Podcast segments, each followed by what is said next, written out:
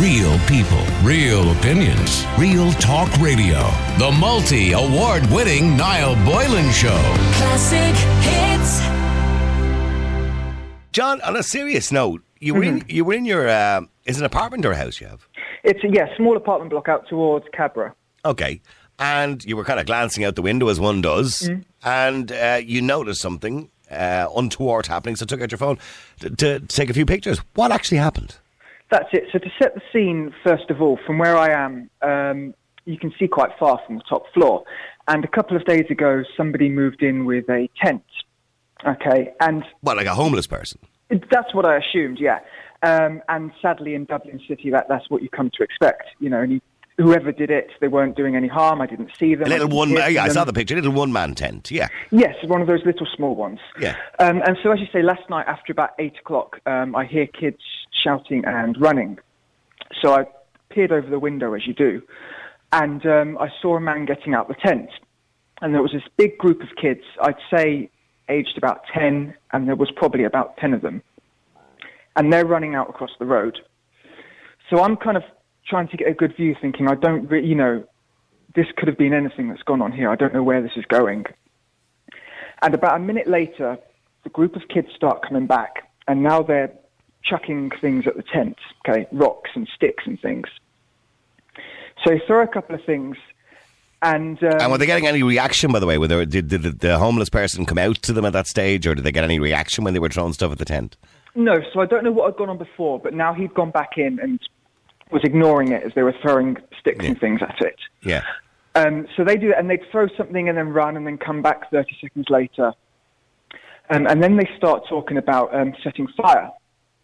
So that's when I called the guards, because they said they start getting their lighters out and they're talking about fire. And you would call the guards at this stage, yeah? Yeah, at that stage. When they mentioned fire, I thought, right, I'm calling the guards now. So the guards are aware. And one of them runs up and lights the bottom of the tent and runs away. And it doesn't, you know, it goes out after a bit. So some more of them run, they do it again. Anyway, eventually they light the top and the group of them runs off. Okay. And the man climbs out. So he's safe. He's out. And within a couple of minutes, the whole tent is on fire. Oh, my.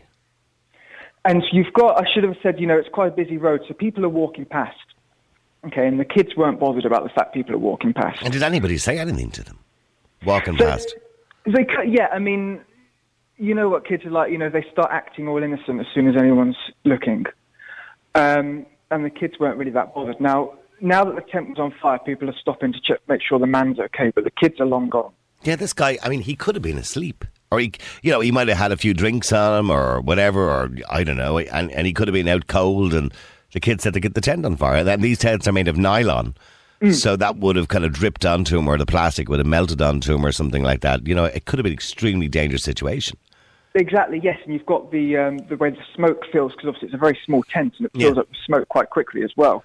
And honestly, I don't think they were at all bothered. Now, so the man's out and the man's safe and the tent completely goes. And it's actually someone from Dublin City Council who just happens to be passing, you know, as they do around the city in their vans. Okay, and he gets out a fire extinguisher, puts it out and tidies up the mess. Okay, the guards didn't actually come. So the guards never arrived? No, the guards never arrived.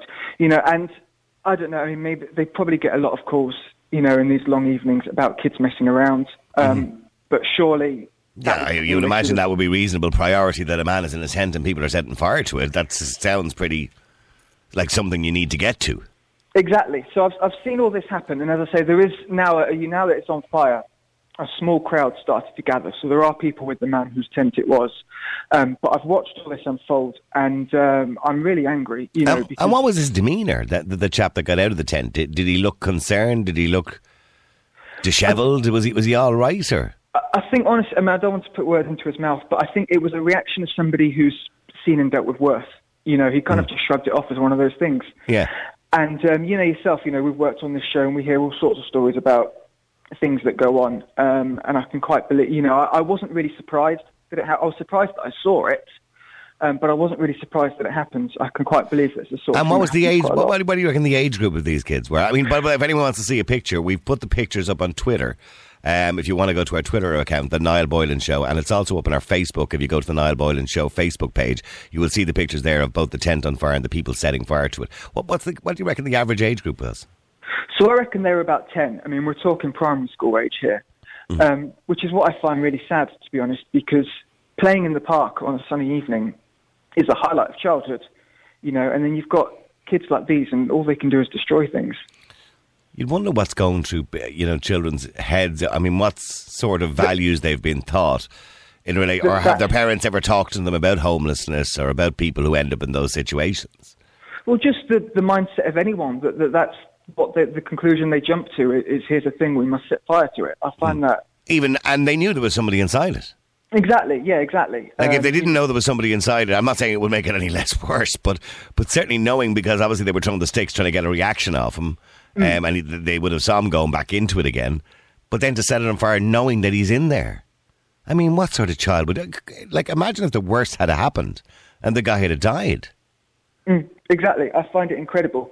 And you mentioned social media there. Now, the whole thing happened on CCTV, and I sent in... I've got some blurry screen caps so you can see what's going on. I'm not big into, you know, mob justice, if you like, although I was angry enough to do it last night, but I thought, no, it's probably not right.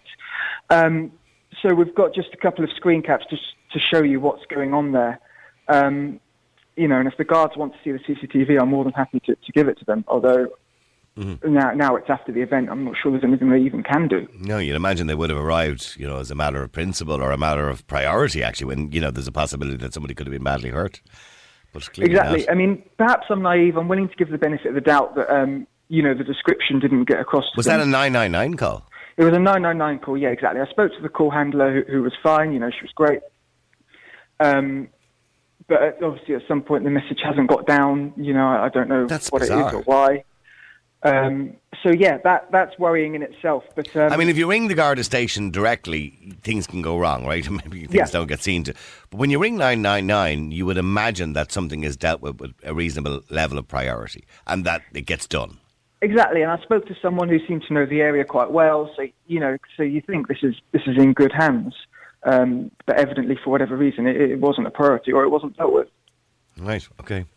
Well, listen, John, thanks very much indeed for that. And if you want to go onto our website or our Twitter account, you can see the pictures that John took of these young children setting fire to a homeless man in a tent. Well, not the man, obviously, himself, but the tent.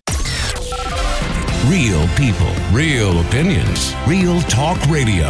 The multi-award-winning Niall Boylan Show. Classic hits.